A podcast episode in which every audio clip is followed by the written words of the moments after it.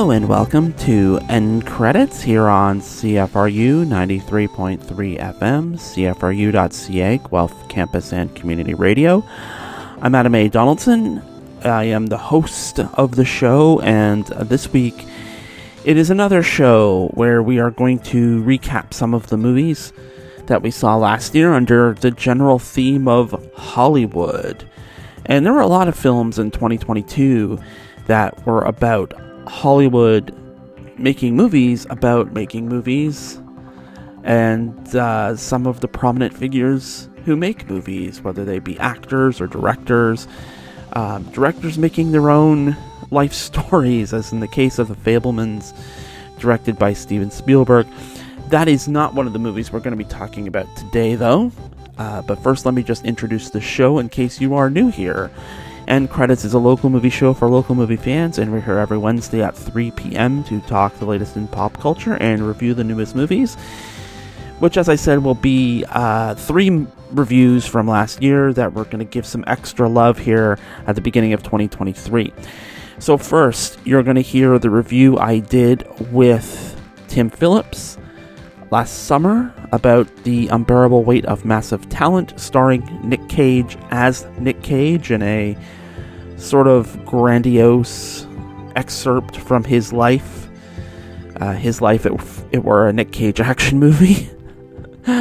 After that, Candice Lepage will join us for a review of X, which is part of uh, an apparent trilogy from Ti West. X takes place in the 1970s and it's about a group of young people who go out to the middle of nowhere in Texas to shoot an adult film when things go awry. And then we will wrap this up with yet more adult content, the Andrew Dominik review, uh, excuse me, the Andrew Dominik uh, drama uh, based on the life of Marilyn Monroe, which has caused more than a little controversy, perhaps more than a little friction between me and Peter Salmon when we reviewed that last fall.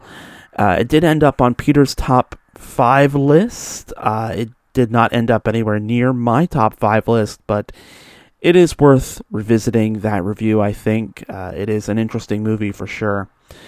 Did I say the title? I don't think I did. It's Blonde. And that is on Netflix right now. If you care to watch it, you can actually find all these movies streaming or for rent on VOD somewhere right now. But if you'd rather just sort of hear our reviews, uh, just stay tuned to this channel for the next hour and stay tuned to CFRU going forward because next week we are coming back with an all new episode of the show and starting our slate of 2023 reviews. So that's going to be fun and exciting. In the meantime, we're going to begin our reprisal of Hollywood movies about Hollywood.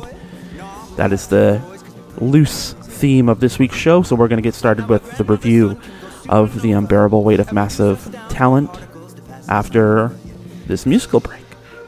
Thanks, and we will see you with new episodes next week.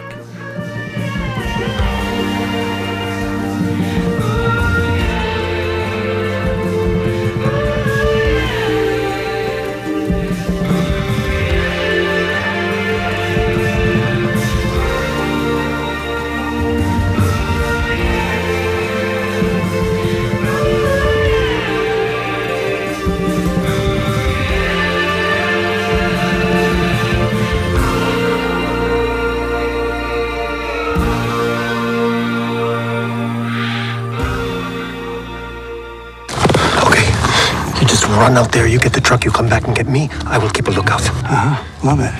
Love the plan. But maybe you should go, and I'll stay here. I love that plan. I do. But you are a faster runner than me. I saw how fast you were in National Treasure. No, that'd be the stunt department. Not according to the making of featurette. Fine, I'll go. Wait! So you're gonna go? I'm going with you. And that was a clip from The Unbearable Weight of Massive Talent. It is the new film from writer director Tom Gormican, and it stars Nicolas Cage, Pedro Pascal, Sharon Horgan, Tiffany Haddish, Ike Barinholtz, Lily Sheen, and Neil Patrick Harris, rounding out the cast. And uh, so I, I think this is sort of been on my radar for a while. I wasn't able to get to theaters to see it, unfortunately. Uh, it is Nick Cage playing Nick Cage and then playing an, an alternative sort of inner inner monologue Nick Cage that uh, I guess I don't know if they did the whole um, put, putting him through the computer to make him look younger, or if they just put him in a bad wig and figured, well, this looks like a '90s hairstyle. It looked um, like they it looked like they de-aged him. Yeah, yeah, they might have. Yeah, it's. I mean, I don't know if like the bushy eyebrows, like they really bushified his eyebrows to to like that late not late '80s, early '90s Nicolas Cage look, but um they'll i guess uh, the, the, filmmakers here will keep their secret but why don't you kick us off tim by talking about your thoughts uh, your initial thoughts on the unbearable weight of massive talent? Yeah my initial thoughts i i like you wanted to see it for a little while. Um chose a few movies over it since it was mm-hmm. out like the northman and uh top gun. And i was like I really was psyched about seeing it because it's like Nick Cage playing Nick Cage. So it's like, wow, this is going to be pretty wild.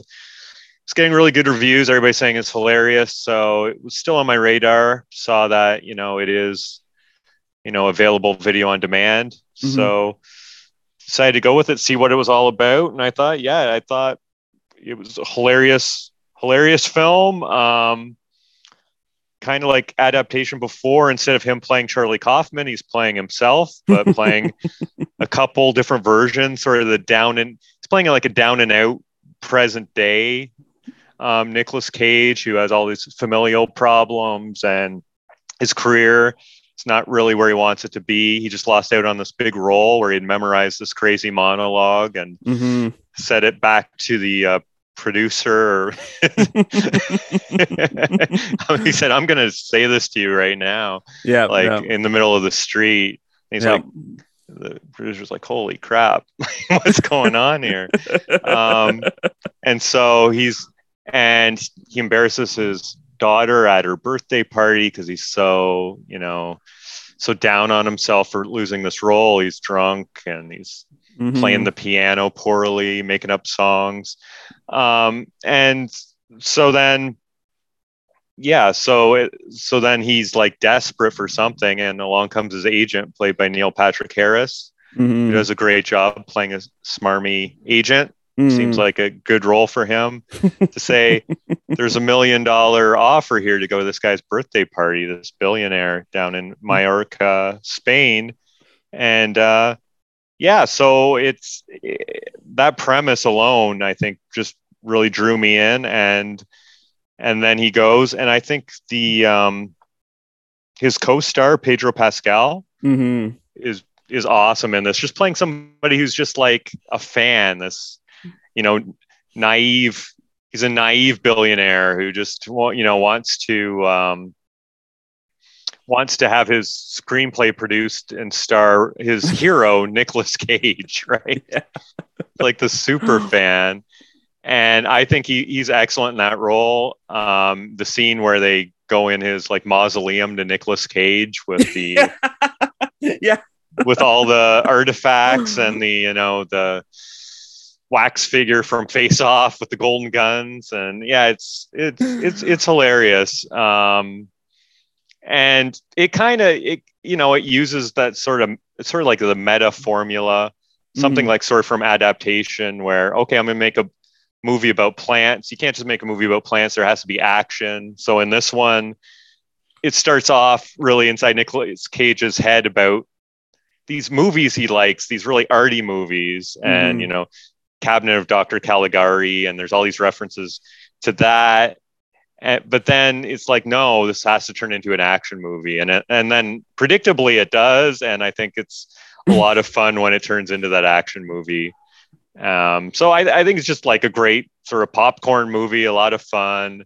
Um, Nicolas Cage playing with his persona, which he can because it's out there so much now, and all the memes on the internet, and mm-hmm. everybody knows, you know, this over the top Nicolas Cage pers- persona. So good for him for for you know playing with that. And I thought thought it was a lot of fun.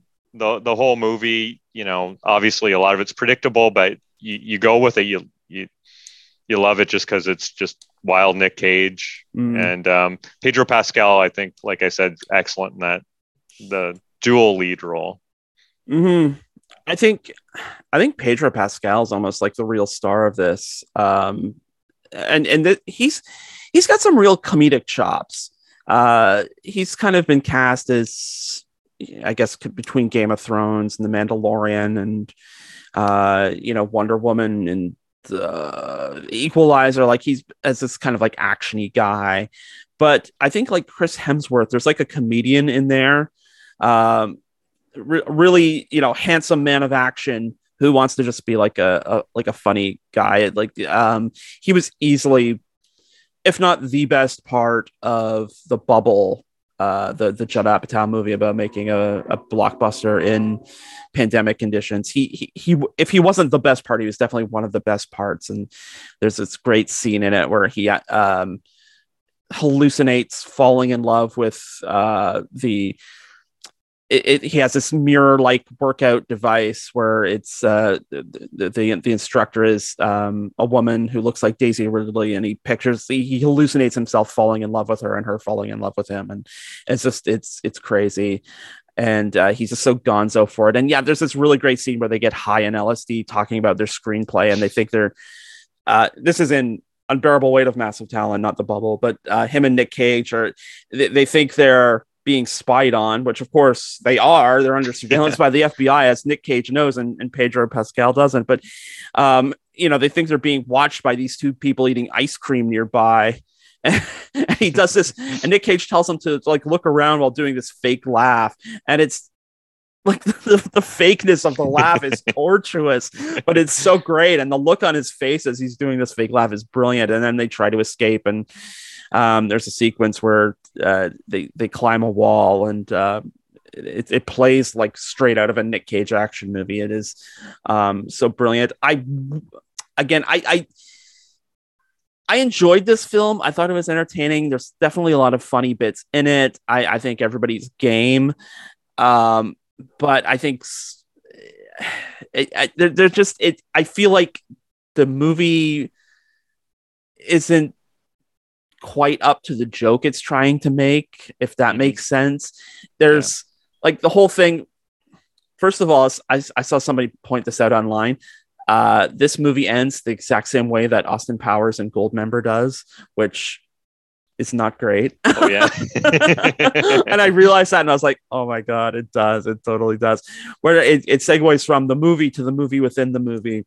Oh yeah. And, yeah, a lot of movies. Yeah yeah, the it, player, you know. but yeah. it, it's it, what struck me in that moment is like it's so weird. It's like the, the movie within the movie looks exactly like the movie, and yeah. so that doesn't quite, you know, work for me after like after watching Elvis last week, which also ends with the the movie Elvis, um, basically becoming like the archival footage of Elvis. Um, where you kind of get that smoothly where you can it kind of makes you wonder did that just happen? Or and it, and you realize oh it did just happen. We have transitioned from the movie elvis to the archival elvis. And it just it, it doesn't it doesn't quite flow as well that you know you get this this Nicolas Cage meta comedy meta action comedy that looks like they just made it straight like a Nicolas Cage movie. Like a, if it was like Michael Bay making Nicolas Cage in the unbearable weight of massive talent which it just it doesn't quite it doesn't quite get me there as, as yeah. terms of like a, a, a, structural narrative piece. Like uh, I think the individual pieces are really fun. Again, Cage and Pascal are fun together. Um, and I like um, I like the idea of this a lot. And I think that uh, Sharon Horgan, who plays his move in his, his ex-wife in the movie, um, is really good. But then you also get like if I were to close my eyes and think, if I'm making a movie, a meta comedy starring Nick Cage, who else would I cast? Neil Patrick Harris as his agent? Yeah, that makes sense. How, we need a couple of FBI agents. Who can they be? Uh, how about Tiffany Haddish and Ike Barinholtz? That you know, it just it just yeah. seems like it was cast from like a who's hot right now perspective instead of you know getting people who might be able to fit the world better. It just mm-hmm. some of it feels kind of lazy and, and some of it feels you know they, they, like they were really onto something and it like the movie just never quite gels for me um even even though i do i do like it yeah and and like yeah there's moments definitely they're predictable. Like, yeah, I didn't feel like he was like Javi is as bad as people are saying he is or anything Yeah. like that. You know, Yeah. it wasn't, you know, it wasn't, but yeah, I thought, I thought just for just all in good fun, really enjoyed it. Um, yeah, probably could have been better. Probably could have explored Nicolas Cage's worlds a little more, you know, Yeah.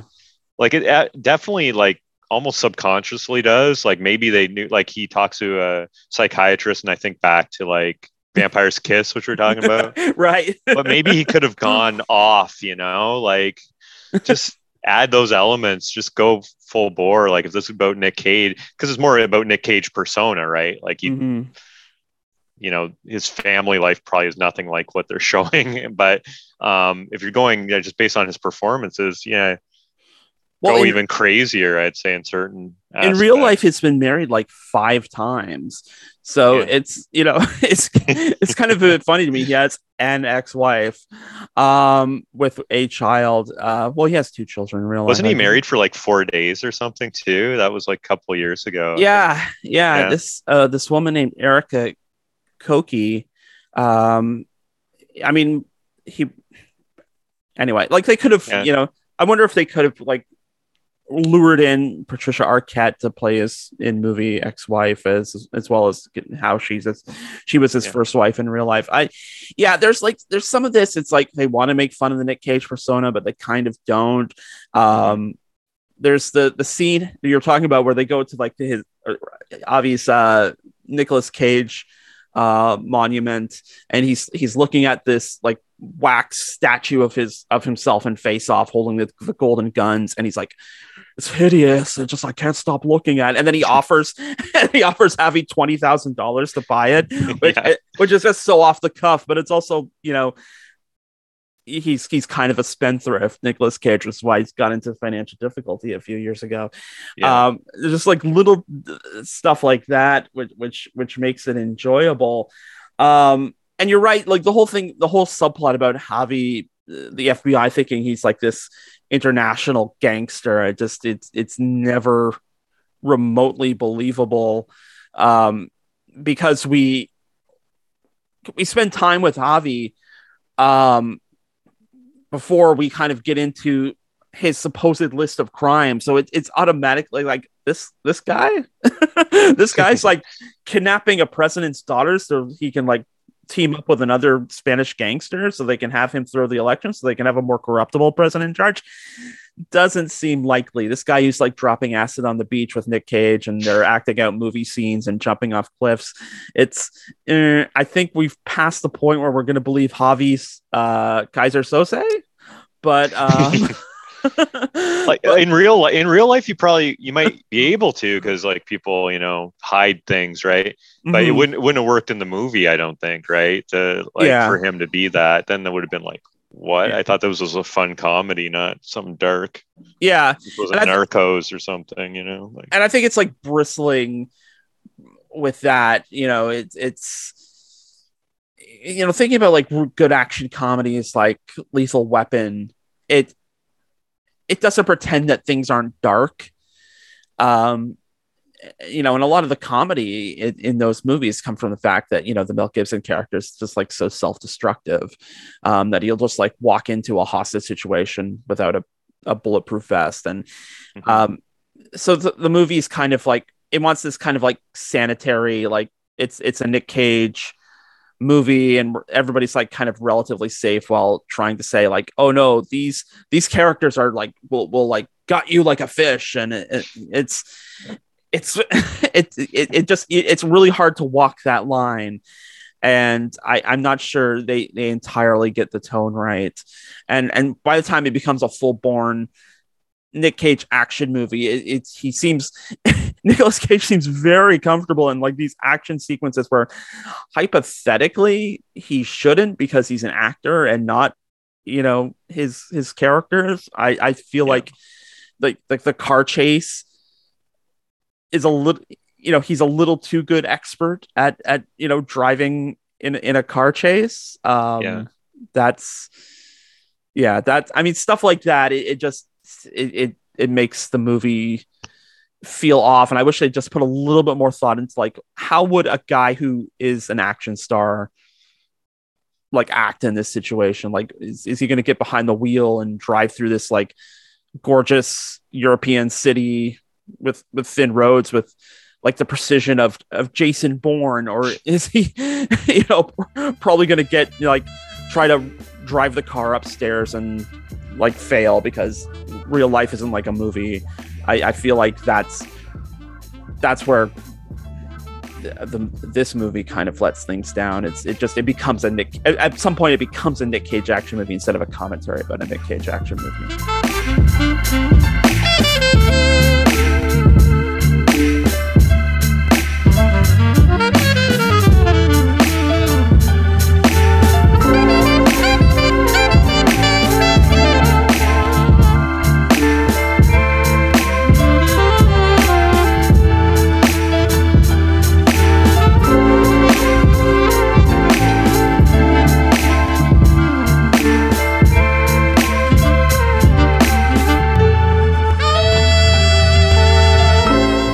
You sneaking a few long peeks at Jackson over here. No, n- I, I wasn't okay. looking. You don't mind none. She's right. I don't mind. No offense. Everybody likes sex. It's a gas. But we're just not afraid to admit it. Queer, straight, black, white. It's all disco. You know why? Because one day we're gonna be too old to. c- And life's too short, if you ask me. Roger that. The fact of the truth of the matter is, we turn folks on. And that scares them. And they can't look away neither. That's right. We're like a foxy car wreck. Mm-hmm. And that was a clip from X. It's the new film from writer director Ti West, and it stars Mia Goth, Jenna Ortega, Brittany Snow, Martin Henderson, Owen Campbell, Stephen Ure, and Scott Kid Cudi Mescudi. Um, I didn't. I didn't even know it was Kid Cudi. I mean, I'm I'm acquainted with Kid Cudi's music, um, not so much with what he Yeah. looks like. so, Yeah. but uh, yeah, so uh, interesting, interesting part for him to take on. Interesting movie too, and um, I I was interested in X. Uh, I was listening to the. I was going to say it's not Last Picture Show podcast; it's Next Picture Show podcast, Mhm. and they paired it with Texas Chainsaw Massacre when X came out, and I thought, huh, interesting. Um, and it made me want to see X even more. Uh, those comparisons are very much there. This does feel like a better homage to Texas Chainsaw Massacre than the actual movie that also came out this year called Texas Chainsaw Massacre. That wasn't so much an homage as just a let's just, you know, We it have IP. our time. Yeah, Just put it in 2022 and see what happens. I guess 2021. I don't I don't really remember. I I don't think it matters. Yeah. because it's it was Bolivia, not Texas, that they filmed that in. Oh, or Huh. was it? It, it was It some. yeah. It was somewhere that wasn't Texas. Let's yeah. put it there. It, that did way. not look or feel like Texas. No. That is correct. Although this was shot, X was shot in New Zealand, um, which I let slide because Power of the Dog was also shot in New Zealand. So there's clearly something old westy about New Zealand that Mhm. that makes that makes it work. Yeah. Yeah. anyway, let's talk about X. Yes. Gosh, where to start? Where to start? So um, I wanted to see this because I um, I've really appreciated Ti West's films, though I have been very slow to go through them, um, primarily because there aren't actually that many that he's uh, like are him writing and directing, like hmm his complete vision. So I saw The Innkeepers um, quite a few years ago, and I just, I just loved it. It was, it was so good. It was everything I wanted from a horror movie. And to me, it's funny because when I saw that, I sort of felt like, to me, that was the beginning of, you know, this this new style of horror that has been coming out. The, you know. The, Mhm. the high art of of horror Elevated horror. yeah, yeah. But that was sort of the beginning to me where I was like, oh, we're going back sort of to that more 70s, slower paced, bigger like small story but bigger sort of Mm. space. Like there's just there's just so much so much more. Like it's not all hand fed to you. So i really really liked the innkeepers. I found out that he had also done this film called the house of the devil and waited a really long time to see it. I finally watched it last year. Mhm. and and just i mean so house of the devil is set in the 80s and looks like it's filmed in the 80s it's got the same shot styles and there's some grain to the film and of course like all the production design. And i love that as well for a very different reason than i love innkeepers because of all i mean i loved innkeepers for for the story and for the space and for this like weird tone of it whereas house of the devil i liked a lot for the aesthetic sort of feel. But you know also like it did still sort of have that slow pace and tone but not as well done as i found innkeepers did. So Mhm. of course x now being so um house of the devil was actually his first film and then innkeepers was the second and now x and i thought oh my gosh okay so now we're like we're doing that aesthetic and we'll get like his really good sort of slow storytelling. And so i was immediately disappointed. Like oh this doesn't look at all like it was filmed in the 70s because the I, the story of it is that it's set in the sort of the very late 70s or or you know maybe even like very early 80s because it's Mhm. right as the videotape home videotape sort of is coming in on the in the adult film industry Mhm. and they go to go film a an adult film a porn for those who don't understand what an adult film is the euphemism. We, we Um, don't mean the irishman. Yes, yes, those films that only adults like. Um, but yeah, so they go to film it, and and this all happens, and so I thought we were gonna get you know the same sort of thing as House of the Devil, where he would really like try to replicate the style, the aesthetic style, and and he did not, and so that disappointed me, and so it Hmm. started off on a on a not great foot, and I had to just like stop and go, okay, Mm. I've got to I got to let go of that Mhm. and just watch this now. So once I got over that, did take a few times. I had to, I sort of stopped the film a couple times to sort of walk away and go, okay, let me just clear. but once I got over that, I did really, really enjoy this. Mhm. It was just, it was so. His films are langorious. That's what I'll say. Yeah that's a good word. Yeah. um the, the whole thing about the aesthetic didn't bother me as much. I because i i think that you know there are so many movies I, i'm thinking about what what comes to mind is the machete movies um which are supposed to be these lost grindhouse uh kind of movies but all kind of robert rodriguez does with them is like put like kind of a film filter um in after effects over stuff that was clearly shot on digital cameras in the in the current age. Um, so yeah, the whole thing about aesthetic doesn't bo- didn't bother me very much. I what what I was grooving on um, was was the, the the feeling. You know, it did feel. It, it did have a good sense of sort of time and place and like the the end of the 70s the end of this sort of glam era of of porn um, coming out of you know Debbie Does Dallas essentially being an international box office success. Um, it, it's understandable why these mostly young people would sort of see that opportunity that oh we can film ourselves having sex and we if we if we do it someplace interesting we too can become famous um, that that has a certain sort of um, naive uh naive optimism that i think makes sense for the era.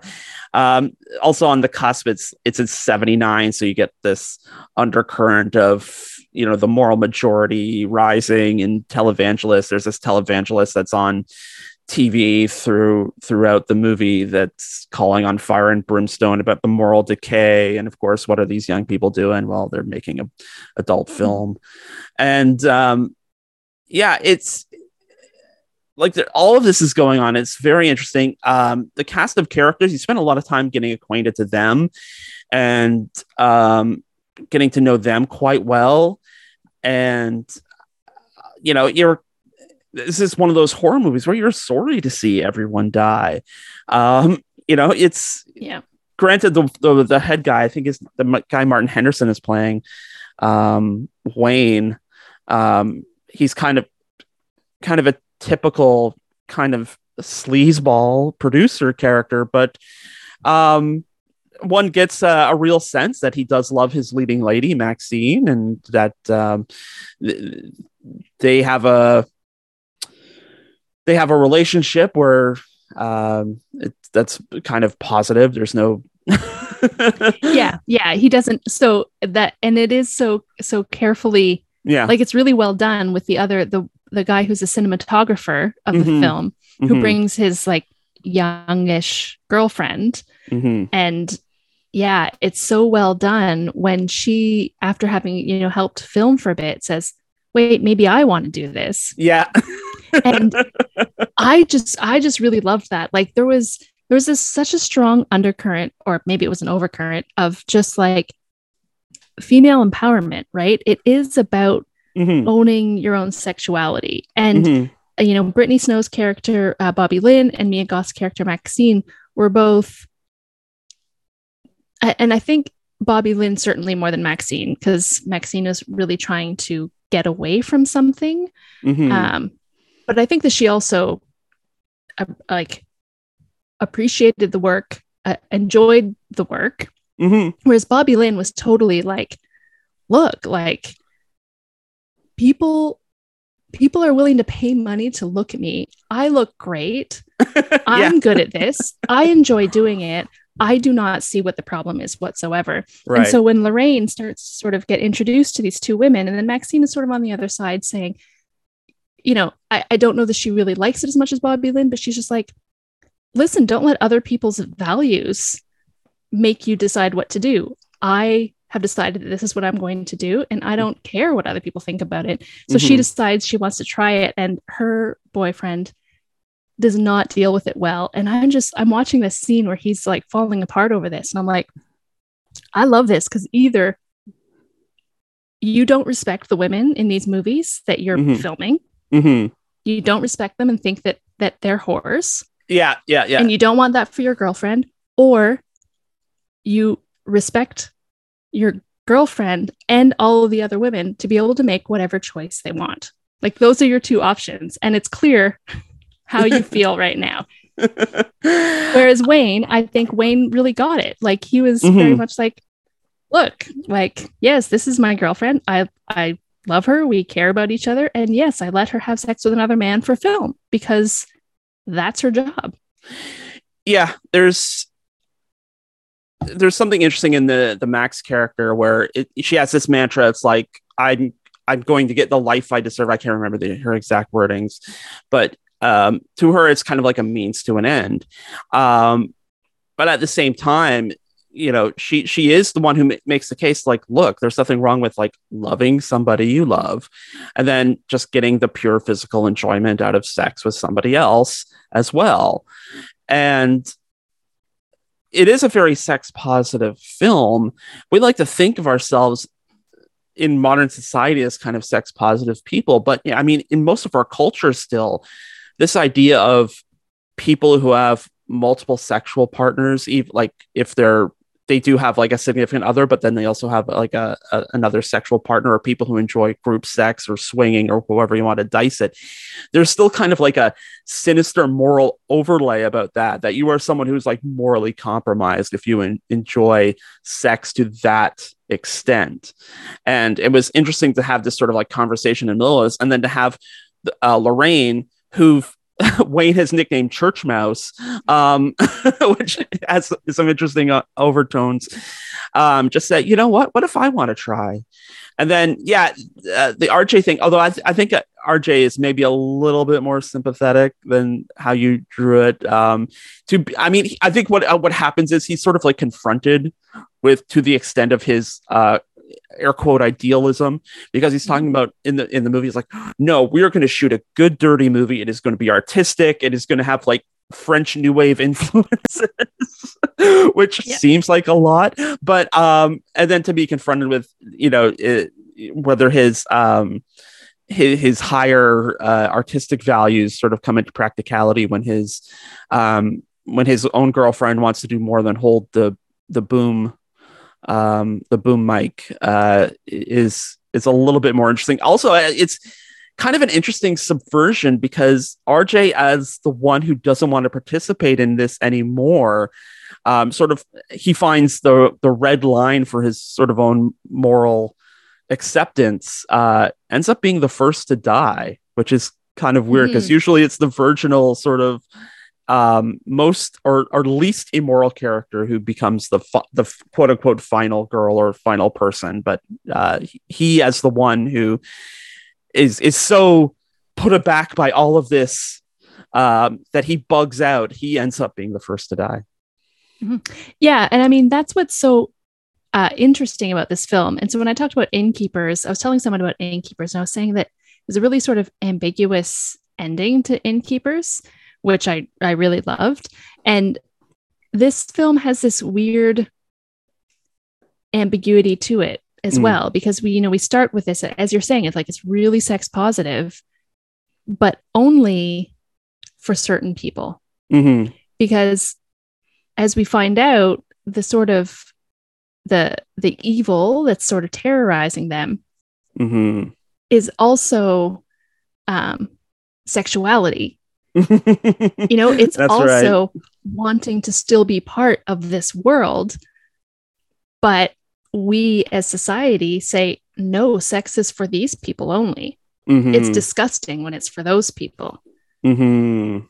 and i i was just like wow this is really this is like good for him i think for for sort of coming up with this idea and trying and you know forcing people to sort of look at their own like oh yeah human sexuality is a thing that mm-hmm. exists like mm-hmm. at all ages, uh, at everywhere on the spectrum, right?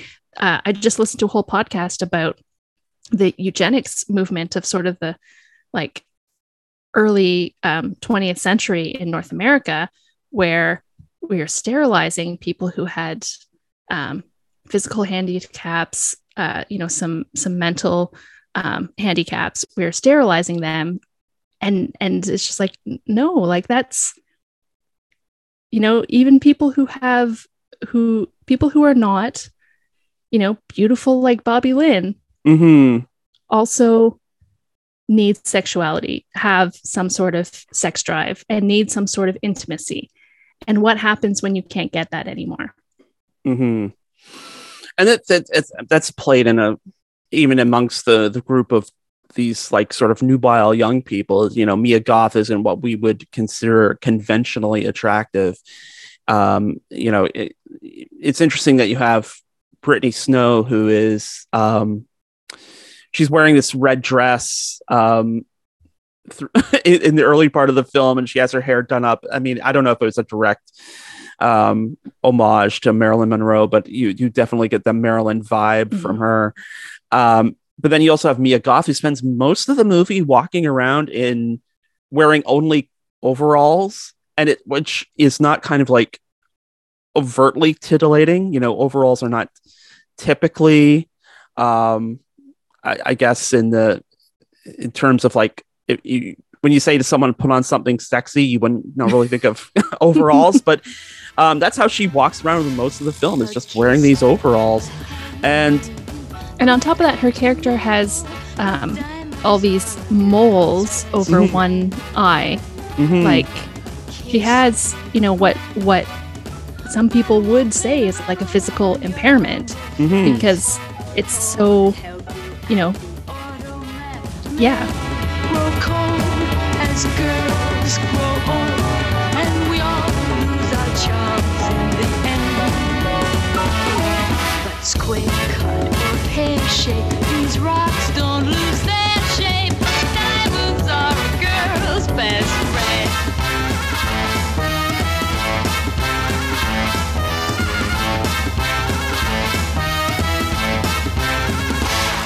They make time.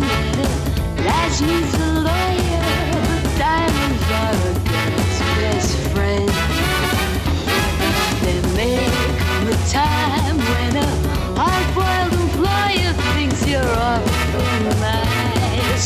get that ice or else no dice.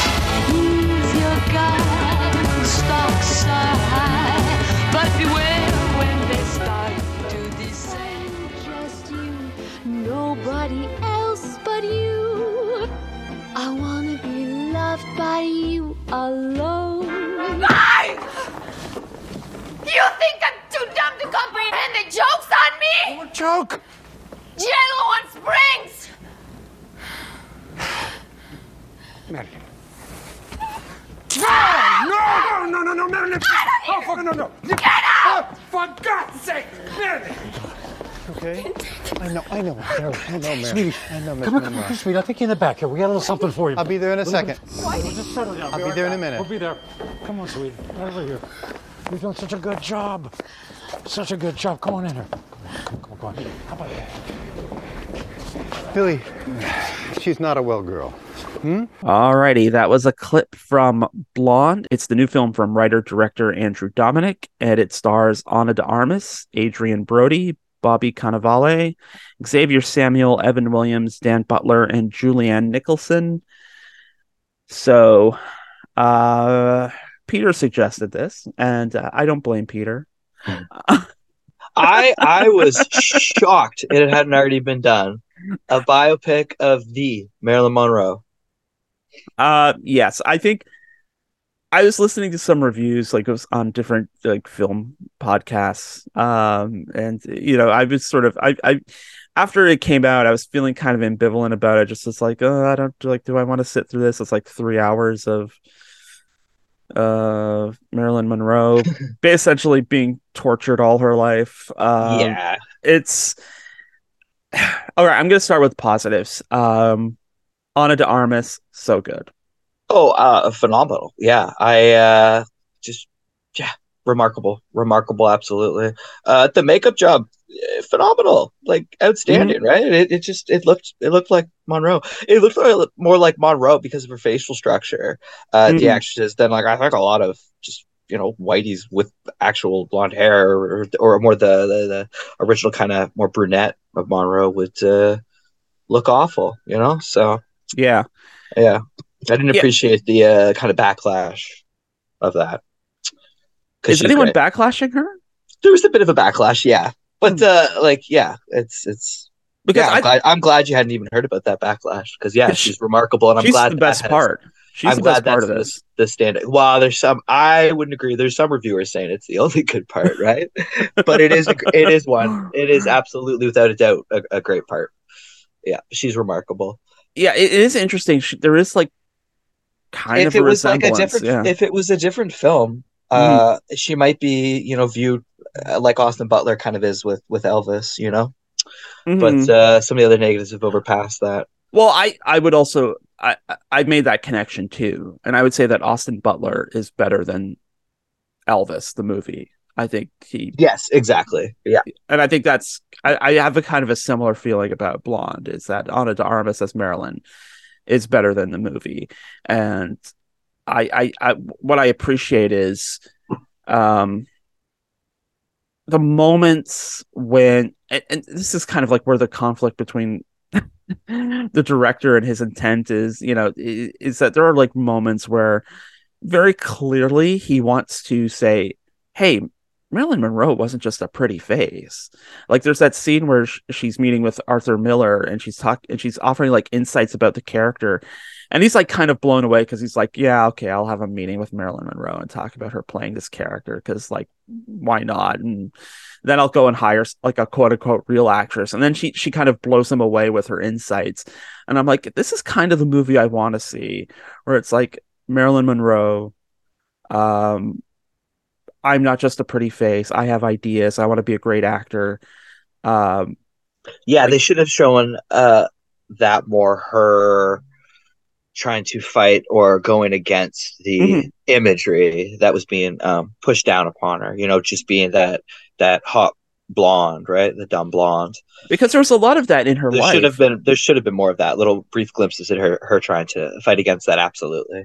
Well, I mean, she was like at the studio, like saying, hey, I'm not a dumb blonde. Like I can do things. Mhm. I have range. Um, you know, and, and pushing for changes and trying to develop her own projects and um yeah, she you know, that's that that's a great place to sort of build from if you like I don't know if Andrew Dominik is really concerned about doing like a feminist um I, I, have, I have no idea. I have no idea because there's I mean there's a lot of that in here. This idea is like there were men in her life who chewed her up and spit her out. Well, and like back then, the the amount that that happened to women in Hollywood, it's still ridiculously high, but it was even higher. So it being the main focus is a bit, unfortunately, realistic. Yeah, So that's that's right. the one that I tried to keep in mind. Uh, I also I do understand because the director is male, people not uh being able to use it as an excuse. Oh well, that that did happen. You know, like especially Mhm. based on Me Too now, that did happen in the back. But it, it is by a male director, right? So it's a male look at that. Uh, so I get Mhm. that. I did want to note though, the book it's based on is by a woman, Joyce Carol Oates. She's Mhm. remarkable, and she herself uh, absolutely loved uh, the film. Uh, Just a quick quote from her. Um, I think it was a brilliant work of cinematic art. Obviously, not for everyone. That's that's the truth. Yeah, yeah, yeah, but and then she found it surprising that in a post Me Too era, the stark exposure of sexual predation in Hollywood has been interpreted as exploitation. So I do agree with her in that as well. Um, I do like it's unfortunately something Monroe dealt with. I understand people questioning that as the choice for main focus, but Mhm. it is it being the focus does display and yes a disgusting but realistic way of the sexism of hollywood right yes this film's directed by a guy but it, the book is from a woman so i i'm trying to trying to to use that to keep um some positivities going you know I'm- some some some uh, i guess i'm trying to find excuses for the sexual exploitation that is absolutely present. Here's the thing though it, it's played when you- you know they they all, all kind of get together early in the film. It's like this is kind of like an idyllic sort of relationship you know they see her as not not quite idyllic maybe that's the wrong word but they they, they sort of see both norma jean and marilyn they're able to see that's the norma why jean that's why I kind of wanted to bring it up and do say like I was all right with that because it yeah it's they're the only people that like fully see her. Um, I guess Arthur Miller gets close, but yeah, they're the only two where it Mm. really it really is uh like that. Um, but like but it said, doesn't go anywhere because real. it's you know she's with them then she's not then she's with joe DiMaggio then she's not then she's with arthur miller then she's not that's the problem with the, the film all around, right? Just kind of keeps coming back to that. There's a lot of really great dips into things, different topics and characters, but like I understand, come, I come under- together. I, I kind of understand what he's wanting, what he's trying to do, and like this, it's kind again, it's kind of what Elvis is doing, where it's kind of like this lyrical, dreamlike. Um, we had great times, but we also had absolute bottom feeding horrible times, and you know, this is kind of where Stan and Ollie kind of gets it. It's like focus on one thing, focus on one story. You, you don't have to see the whole life to understand the whole life. And could they have focused on her?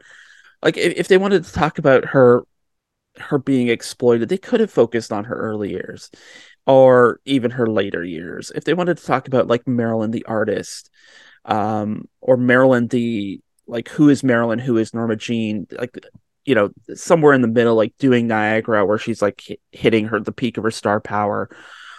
Um, or you There's know, a- yeah, there's a whole lot of aspects of her life they couldn't have put in. Yeah, it really uh, it's just her her social life and her relationships. Mhm. Um, I did learn anything really new about her acting roles or No.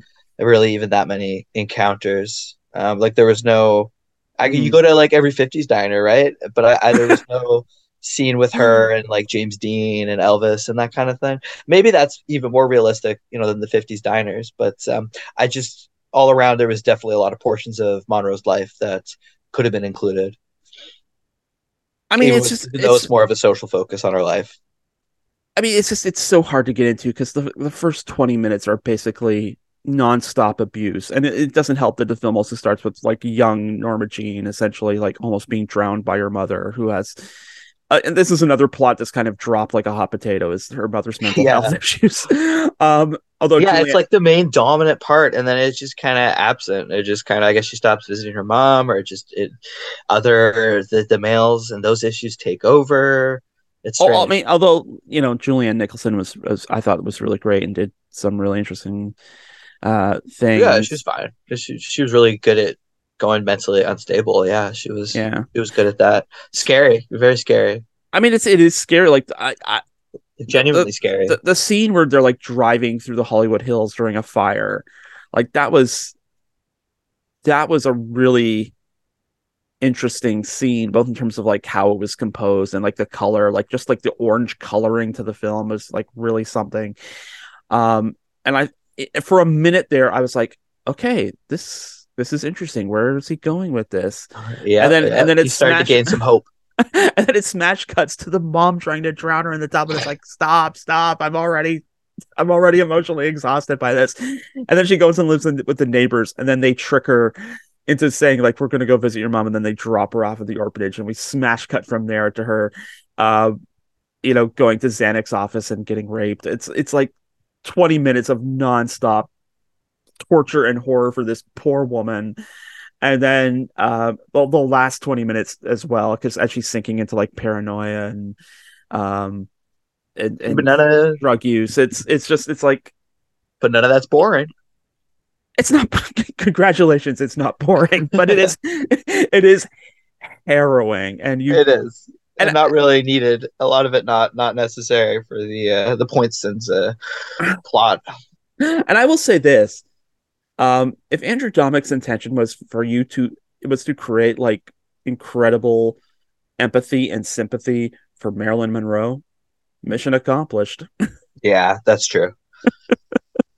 Because you feel really, really, really, really bad for her, and of course, like I, I'm not a Marilyn Monroe expert by any stretch of the imagination, but I know that you know from what reading and stuff I've done about her is that she was a woman who, um, was sort of admired by everyone, but felt her, herself and her personal like personal life like just desperately, deeply unloved. Yeah, And- there were there was a lot of uh, feminists and uh, brunettes uh, that uh, really uh, hated hunter and they did kind of portray that a pinch. Yeah. Um, so yeah, I would say not everybody loved Monroe. No, no, but uh, I mean- everybody that had power and the ability to mold Hollywood. Right. I mean, looking back, you know, she was treated as like a beautiful object and not like as as a person, and and that is sad. And I wish there was a way you could sort of tell this story. Um, I mean, it's, you know, again, he was making th- basic. It, the the book this is based on wasn't like a biography; it was a novel. So like there was stuff in it that's like based out of whole cloth, and it's like if we're, if we're so lo- if we're if we're going so long as basing stuff out of whole cloth, maybe we can, you know, stop torturing this poor woman in effigy. Yeah. and and you know that's this that's kind of what I I was hoping for in this movie that we could do like something that's modern, but isn't like rubbing your face in and and and like you know maybe in a couple of years looking back at this movie like well maybe our face should have been rubbed in it because as you said like a lot of this is still going on in modern hollywood but um just knowing that sh- just what a deeply sad person she was uh Mhm. maybe we can have a happy marilyn one day That'd be nice. just you know she's been gone 60 years maybe she may- maybe we can have a happy dream. Everyone yeah can dream. yeah anyway uh three hours was a bit much um, yeah, yeah. I would recommend it to anybody who doesn't need a biopic aspect of a film who Mhm. wants some shock. I, I, would would recommend this more to people that want some shock as opposed to people who like uh Hollywood or uh history or anything. I would recommend it, you know, to see Andrew Dominik, you know, be as sort of like artistic and as crafty. It's an art film, like I said. It's different. And it's different. yeah, so you know, it he doesn't make movies too terribly often, so um, you know, it, it's a it's a really great showcase for him. There are some scenes that really really pop. Um, Ana de Armas is so great, uh, but I wish I wish it wasn't as as the New Yorker uh, review said, it was. It, I wish it wasn't the Passion of the Christ, or the Passion of Marilyn Monroe. Which, yeah, exactly. That's I really like that. That's accurate. It's very accurate. Okay, we'll have to leave it there. Uh, maybe we'll come back with a happier movie next week, like Smile. I don't know. Um, anyway, that's our show. We hope you liked it. You can stay connected to us at our website, endcreditsradioshow.com. You can download it on the Guelph Politicast channel every Friday from Podbean or through your favorite podcast app at Apple, Stitcher, Google, TuneIn, and Spotify. When you're on Spotify, you can find the playlist for much of the music that you hear on End Credits. Just open up Spotify and search for End Credits on CFRU. You can find us on social media. We're on Facebook at End Credits Radio Show and on Twitter at End Credits Radio. And Peter, where else can people find you on the internet? Mr. Tarak on YouTube and Twitter. Oh, Check well, it out. Was, that was that was brief, and I appreciate that. After watching three hours of a movie, I will be back here on CFRU Thursday at 5 p.m. for news and politics on Open Sources Guelph with Scotty Hertz. In the meantime, I am on Twitter and Instagram at Adam A. Donaldson, and check out my news and politics site at guelphpolitico.ca. And you can stay tuned for more great programming here on CFRU 93.3 FM, CFRU.ca, Guelph Campus Community Radio. We shall return next Wednesday at 3 p.m. for another edition of End Credits, and we will see you then.